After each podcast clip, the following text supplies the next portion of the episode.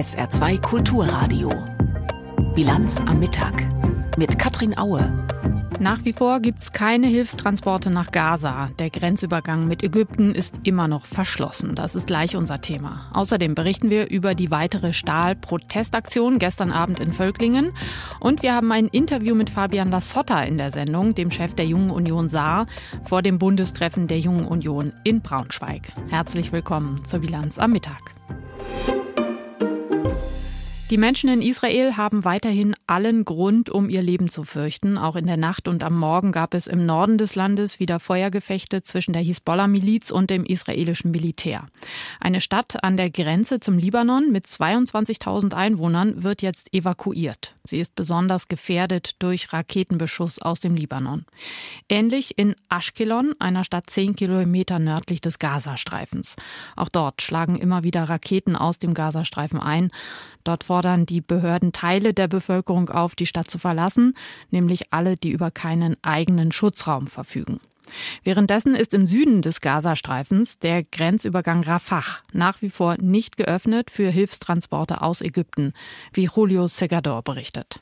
Fieberhaft wird hinter den Kulissen versucht, den Weg freizumachen, damit die Hilfslieferungen aus Ägypten über den Grenzübergang Rafah nach Gaza hinein können. Mehr als 100 Lkw mit über 4000 Tonnen dringend benötigter Hilfsmittel warten darauf, an die Flüchtlinge im Süden Gazas weitergegeben zu werden. Die humanitäre Lage der Flüchtlinge dort wird von Stunde zu Stunde prekärer. Doch es bewegt sich nichts. Angeblich pocht Israel auf Sicherheitsgarantien, damit die Hilfsmittel nicht der Hamas in die Hände fallen. Zuletzt hatte die islamistische Terrororganisation Treibstoff und medizinisches Gerät der Vereinten Nationen konfisziert. Israel will sichergehen, dass dies nicht erneut passiert. Dazu kommt, die Hilfslieferungen dürften auch ein großes logistisches Problem werden. Noch ist unklar, wie viele Lkw die Grenze passieren dürfen, wenn sie irgendwann geöffnet wird. Najla Shaba von der Hilfsorganisation Oxfam erwartet ein großes Chaos. Ich denke, das wird eine große Herausforderung, denn es gibt eine Menge zu tun und wir haben immer noch nicht genügend Informationen darüber, was genau eintreffen wird, an Mengen etwa und so weiter etc. Auch beim zweiten großen Thema gibt es viele Fragezeichen. Wann startet die Bodenoffensive? Noch setzt das israelische Militär auf Luftangriffe, um die militärische Infrastruktur der Hamas, soweit es geht, zu schwächen. Doch die nächste Phase ist schon fest im Blick, bestätigt Militärsprecher Daniel Hagari bei seinem morgendlichen Briefing. Parallel zu den Angriffen bereitet sich die Armee weiter auf die weitere Phase vor, dem Bodenmanöver. Die Truppen befinden sich vor Ort, sie trainieren, sie organisieren sich, lernen und erforschen. Sie lernen, was bisher in diesem Krieg geschehen ist und ziehen bereits alle notwendigen Lehren daraus. Darüber hinaus führen wir die ganze Zeit unsere logistische Vorbereitung fort, um so gut wie möglich und so vorbereitet wie möglich in das Bodenmanöver überzugehen. Die Regierung Israels ergreift nun auch erste Maßnahmen, um die Medien zu regulieren. So wurde dem arabischen Sender Al Jazeera, der unter anderem aus Jerusalem sendet, die Sendelizenz entzogen. Die Maßnahme muss aber noch vom Verteidigungsminister und vom Kriegskabinett abgesegnet werden. Ofer Gendelmann, Pressesprecher für die arabischen Medien im Büro des Premierministers, begründet die Maßnahme. Al Jazeera ist ein Hamas-Sender. Der Sender steht zu einer Million Prozent hinter der Hamas. Er gibt den Hamas-Sprechern eine Bühne in ihren Live-Übertragungen. Man kann sagen, dass es ein Hamas-eigener Sender ist. Die Terminologie, die der Sender verwendet, die Bilder, die gezeigt werden und die Art und Weise, in der die Dinge dargestellt werden, dienen allesamt der Hamas. Am Mittag traf sich Bundesaußenministerin Annalena Baerbock in Tel Aviv erneut mit ihrem Amtskollegen Eli Cohn. Erneut sicherte sie Israel die volle Solidarität zu. Israel habe das Recht, sich zu schützen. Sie spüre die tiefen Wunden, die der Angriff der Hamas verursacht habe. Es könne keinen Frieden mit dem Terror der Hamas geben, so Annalena Baerbock. Wie explosiv die Lage in Nahost eingeschätzt wird, merkt man nicht nur daran, dass sich in Israel und den umliegenden Ländern ausländische Politikerinnen und Politiker die Klinke in die Hand geben, ein weiteres Indiz, US-Präsident Joe Biden ist gestern vor die Fernsehkameras getreten für eine Rede an die Nation. Ralf Borchardt. Die Welt sei an einem Wendepunkt, so Joe Biden. Die Entscheidungen, die wir heute treffen, werden die Zukunft auf Jahrzehnte prägen, so der US-Präsident. The decisions we make today are going to determine the future for decades to come. Biden zog in seiner Rede einen Vergleich zwischen dem Terrorangriff der Hamas auf Israel und Russlands Angriffskrieg gegen die Ukraine. Hamas and Putin represent different threats, but they share this in common. They both want to completely annihilate a neighboring democracy, completely annihilate it. Hamas und Putin stellen verschiedene Bedrohungen dar, aber sie haben eines gemeinsam, sie beide wollen eine benachbarte Demokratie vollkommen vernichten, so Biden. Das Ziel der radikal-islamischen Hamas sei die Vernichtung des Staates Israel. Putin wiederum spreche der Ukraine das Existenzrecht als eigenständiger Staat ab. You know, history has taught us that when terrorists don't pay a price for their terror, die Geschichte habe gezeigt, würden Terroristen keinen Preis für ihren Terror zahlen, Diktatoren keinen Preis für ihre Aggression, würden sie noch mehr Tod, Terror und Zerstörung verursachen. Sie machen weiter, so Biden. Deshalb sei es für die USA zentral wichtig, Israel und die Ukraine als Verbündete zu unterstützen. Biden kündigte an, dem Kongress im Laufe des heutigen Tages ein milliardenschweres Hilfspaket vorzulegen. US-Medien berichten, das Paket solle über das kommende Jahr verteilt etwa 100 Milliarden Dollar und 95 Milliarden Euro umfassen. Spekuliert wird über zusätzliche 60 Milliarden Dollar für die Ukraine, bis zu 14 Milliarden Dollar für Israel und weitere Gelder für Taiwan und die Sicherung der US-Grenze zu Mexiko. Durch diese Paketlösung will Biden die Unterstützung von Demokraten und Republikanern im Kongress gewinnen. In seiner Rede appellierte Biden erneut an Israel, in seiner Antwort auf den brutalen Terror der Hamas nicht überzureagieren. Als Amerika die Hölle der Anschläge des 11. September 2001 erlebt habe, sei es auch in Rage geraten, wir haben Fehler gemacht, so Biden. Er mahnte die israelische Regierung, nicht vor Wut blind zu werden. So I caution the government of Israel not to be blinded by rage. Damit der US-Kongress das Geld für Israel und die Ukraine freigeben kann, muss das Repräsentantenhaus allerdings zunächst einen neuen Vorsitzenden wählen. Noch immer ist das Parlament praktisch handlungsunfähig. Der republikanische Hardliner Jim Jordan will sich heute zum dritten Mal zur Wahl stellen. I'm still running for speaker and I plan to go to the floor uh, and get the votes and win this race. Ich kandidiere weiter als Speaker und plane eine Abstimmung im Plenum, um die Stimmen zu bekommen und dieses Rennen zu gewinnen, so Jordan, der allerdings an die 20 Gegnerinnen und Gegner aus der eigenen Partei umstimmen müsste. Bisher sieht es nicht danach aus, als würde sich die Blockade des Repräsentantenhauses heute auflösen lassen. Aus Washington hat Ralf Borchert berichtet. Auch die EU-Innenministerinnen und Minister kamen bei ihrem zweitägigen Treffen in Luxemburg nicht am Thema Nahost vorbei. Eigentlich wollten sie vor allem über Migration und eventuelle Binnengrenzen sprechen, aber die Folgen der Terroranschläge der Hamas auch für Europa spielten eine große Rolle. Immerhin sind die Innenminister für die Sicherheit in ihren Ländern zuständig. Andreas Meyer-Feist. Viele jüdische Kinder trauten sich nicht mehr in die Schule aus Angst vor Übergriffen, warnte Bundesinnenministerin Nancy Faeser. Ich weiß, dass das für viele Menschen gerade sehr schwierig ist. Deswegen steht für uns ganz oben der Schutz jüdischer Einrichtungen, der Schutz der Jüdinnen und Juden in Deutschland. Mehr Polizeipräsenz vor jüdischen Einrichtungen in den nächsten Monaten, überall in Europa. Darauf verständigten sich die Minister.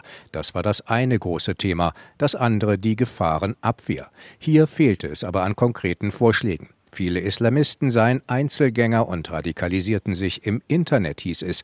Ideen, was dagegen kurzfristig gemacht werden kann, fehlen. Dafür setzen die Innenminister jetzt auf den Grenzschutz, um genauer zu sehen, wer hereinkommt und um Gefährder schneller aufzuspüren. Keeping Schengen safe. Schengen sicher halten heißt die Devise der EU-Innenkommissarin Ilva Johansson das vorläufige Ende des grenzkontrollfreien Schengen-Raums für Österreichs Innenminister Gerhard Karner. Ich würde nicht so weit gehen, dass zu sagen, Schengen ist tot. Ich habe gesagt, Schengen ist kaputt. Repariert werden kann es auch für Nancy Faeser erst, wenn es einen besseren Außengrenzschutz gibt. Dann kann Schengen natürlich auch wieder mit offenen Grenzen arbeiten. Die Abschiebung von Straftätern soll höchste Priorität haben, aber auch hier mehr Fragen als Antworten.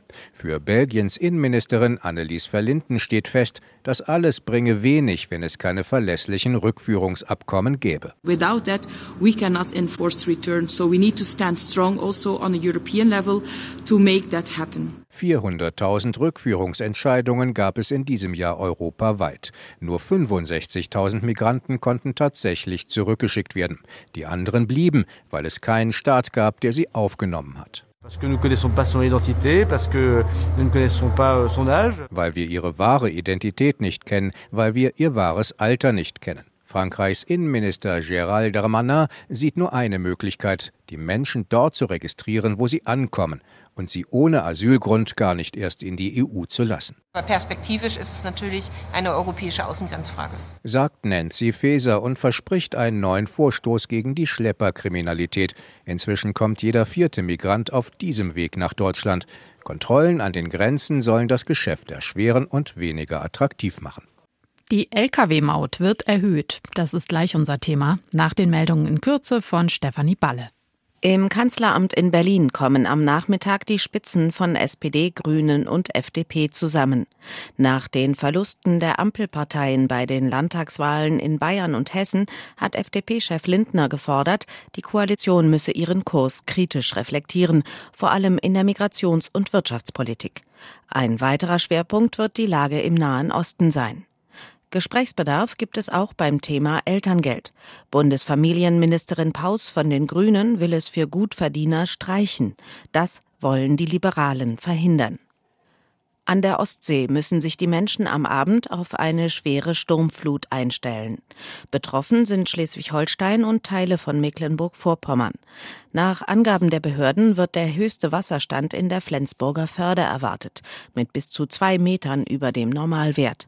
Damit drohen mehreren Städten Überschwemmungen.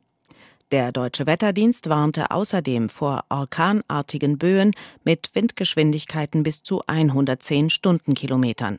Auch Dänemark und Schweden sind betroffen. Das Saarland und die französische Präfektur Moselle wollen die Zusammenarbeit im Katastrophenfall verbessern. Nach Angaben des Innenministeriums ist hierzu eine gemeinsame Übung geplant. Simuliert werden soll die Situation nach einer starken Verschmutzung der Saar durch Hochwasser. Dabei soll der gemeinsame Austausch und die Abstimmung grenzüberschreitender Maßnahmen verbessert werden.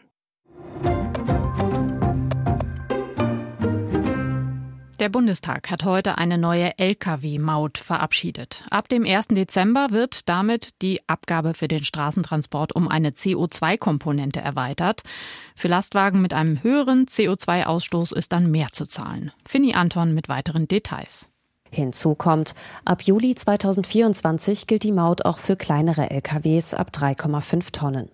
Mit dem neuen Gesetz will die Ampel unter anderem alternative Antriebe für LKWs attraktiver machen und den CO2-Ausstoß verringern, erklärte der FDP-Abgeordnete Christian Sauter.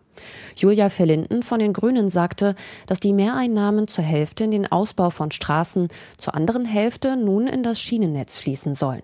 Die Menschen würden so künftig von einem pünktlicheren und besser ausgebautem Bahnangebot profitieren. Die Union kritisierte die Mehrbelastung für die Spediteure.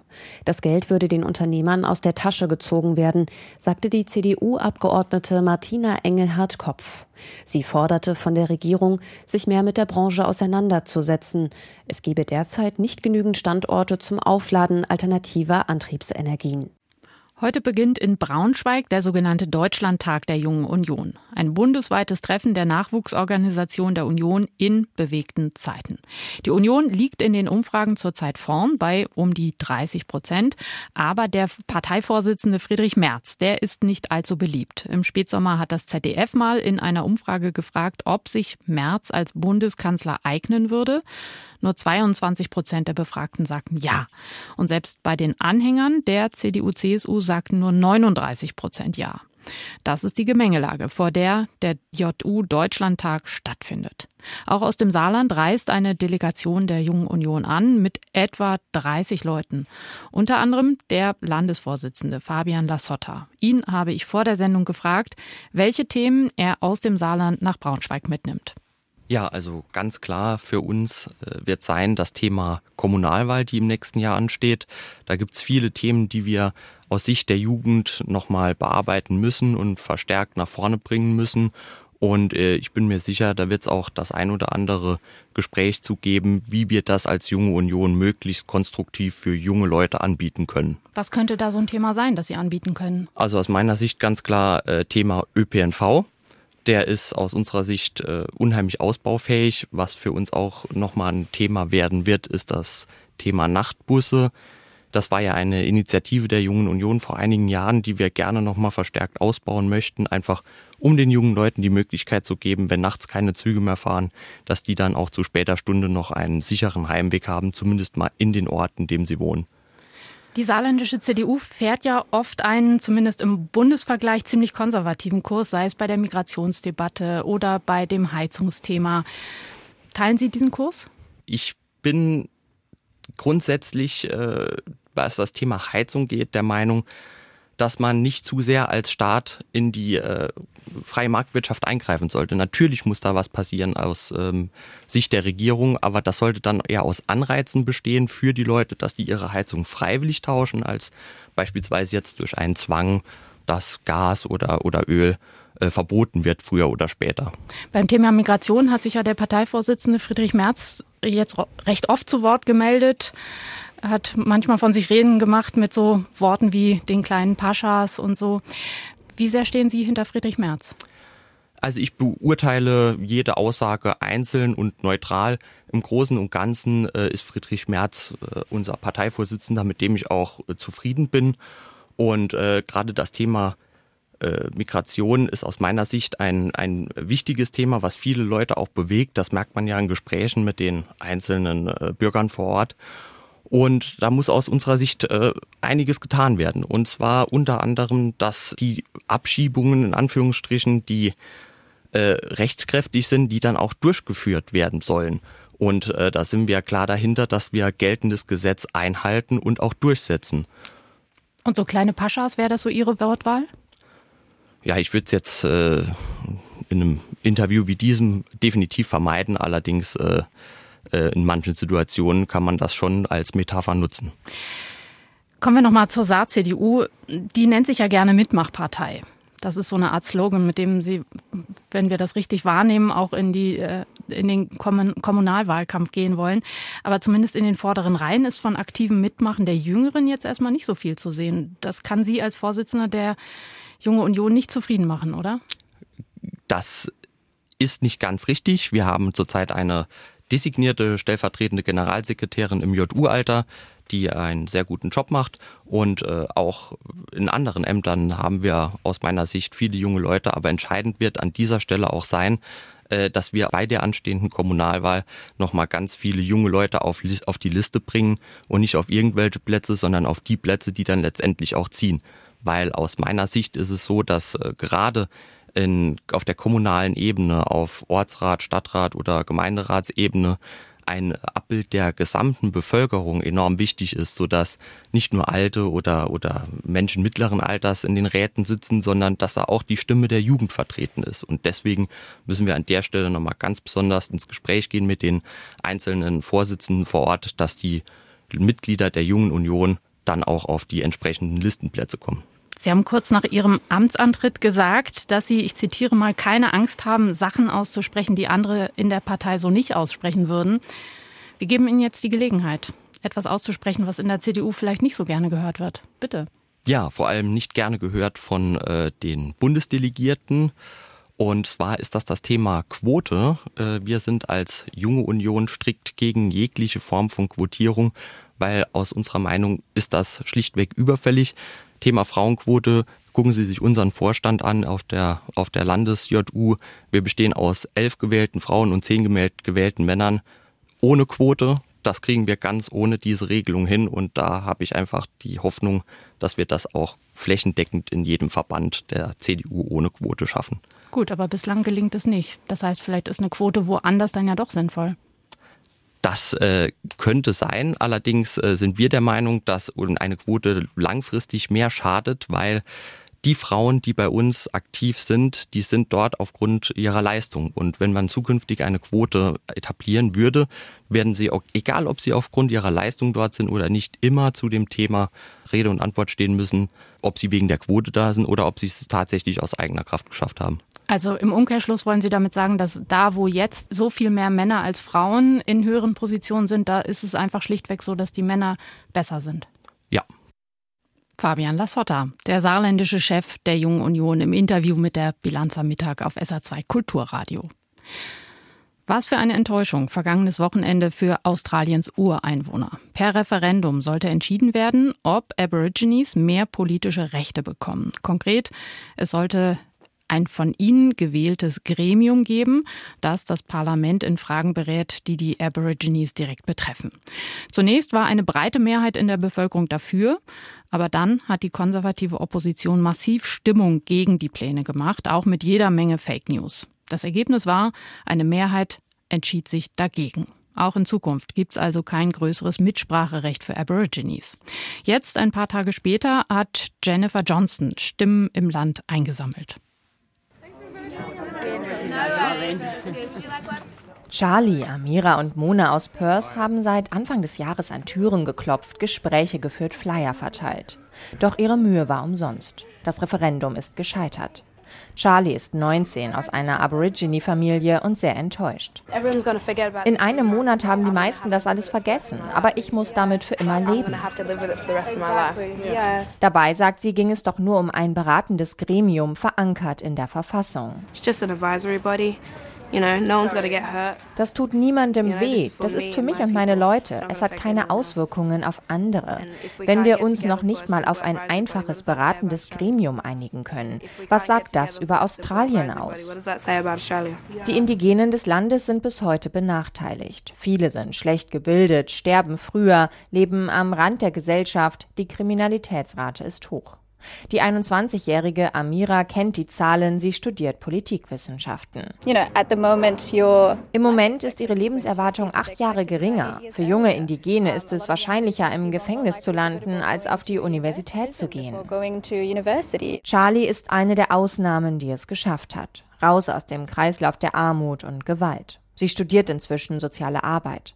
Ihre Freundin Emma nimmt Charlie in den Arm. Sie ist häufig schockiert, wenn Charlie ihr erzählt, was sie alles erlebt hat in ihren 19 Lebensjahren, mit was für Stereotypen sie und ihre Familie konfrontiert sind.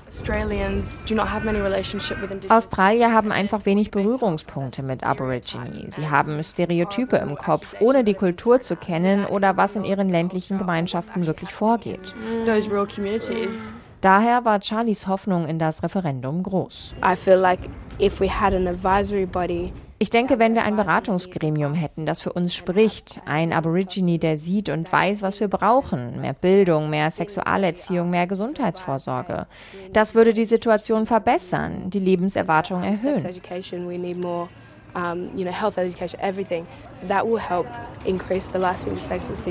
Doch das Referendum ist vorerst gescheitert. Die Ministerin für indigene Angelegenheiten Linda Burney erklärte, ich weiß, dieses Ergebnis ist für einige schwer, aber es ist nie einfach, Fortschritte zu erzielen und der Fortschritt verläuft nicht immer geradlinig. Mal gibt es Durchbrüche, mal brechen Herzen. Aber ich bin zuversichtlich, dass aus dieser Kampagne und den Millionen von Gesprächen, die sie ausgelöst hat, eine neue Generation indigener Führungspersönlichkeiten hervorgehen wird. Vielleicht wird Charlie irgendwann mal eine von ihnen sein. Ich habe das Gefühl, ich habe mein ganzes Leben für meine Rechte gekämpft. Und schon meine Omas und Tanten haben dafür gekämpft. Es sollte nicht über Generationen weitergehen. Es sollte längst gestoppt sein, aber es geht weiter. Sie werde auch weiter kämpfen. Jennifer Johnston hat aus Australien berichtet. Gestern war großer Protesttag in Dillingen und Völklingen. Mehrere tausend Menschen sind für den Umbau in der saarländischen Stahlindustrie auf die Straße gegangen. Sie fordern Förderzusagen für den klimafreundlichen Umbau.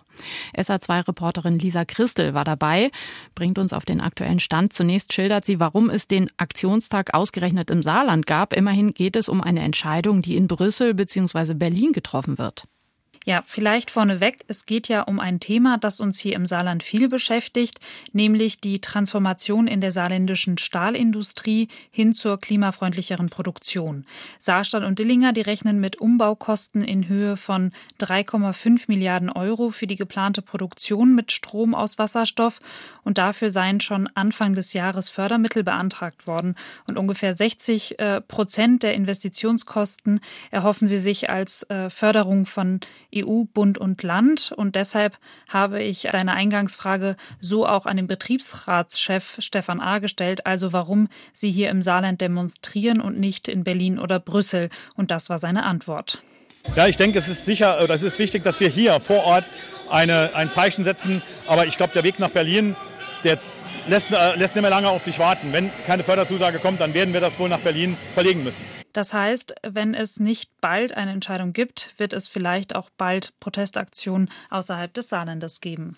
Der Betriebsrat und auch der Konzernvorstandschef Stefan Rauber haben gesagt, dass eine Förderzusage noch in diesem Jahr nötig sei. Und zumindest Stefan Rauber äußerte sich auch recht optimistisch, dass es eine Entscheidung schon in, der, in den kommenden Wochen geben könnte. Da liegt der Ball jetzt eben bei der Politik. Währenddessen stehen auch beim Getriebehersteller ZF wieder Stellenstreichungen im Raum. Deshalb die Frage an unsere Wirtschaftsreporterin Lisa Christel, ob man sich akut so insgesamt Sorgen um die saarländische Wirtschaft machen muss.